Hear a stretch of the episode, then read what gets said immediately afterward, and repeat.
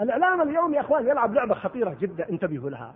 بعضنا يتساهل يجعل أبنائه عند وسائل الإعلام ما يدري ماذا يعمل. مرة أخرى أرجع لأمريكا. أوباما هذا قبل ستة أشهر من انتخابه ما أحد أغلب الشعب الأمريكي لا يعرفه. لا يزال في الأربعينات. ليس بطلا قوميا ولا صنع شيء. من الذي أبرزه الإعلام؟ من الذي يملك الإعلام؟ اليهود. نعم. يا أخوان بعض الإخوان استبشر. وطار فرحا. قلت له أركض. أنا رأيت تصريحا لليهود قبل انتخابه يقول نتمنى أن يفوز. وأول ومن أول من هناه وفرح به هم اليهود. وما مر 24 ساعة إلا يختار رئيس البيت الأبيض يعني مدير البيت الأبيض يهودي. يقولون أن الرئيس الأمريكي يدير أمريكا ومدير البيت الأبيض يدير رأس الرئيس الأمريكي. نعم. من الذي أصبح مدير البيت يهودي.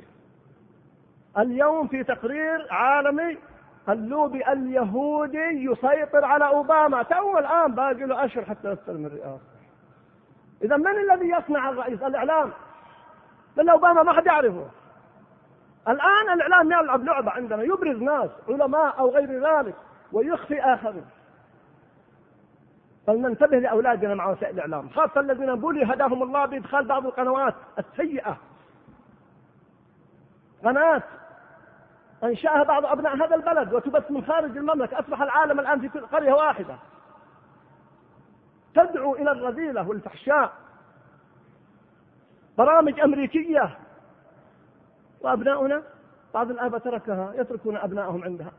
مع كل أسف. لأن فلان يخرج فيها أو لأن بعض المشايخ خرج فيها لا. فلنتق الله في أولادنا وفي بيوتنا. حتى لا يقع ما أشار إليه الأخ والله أعلم.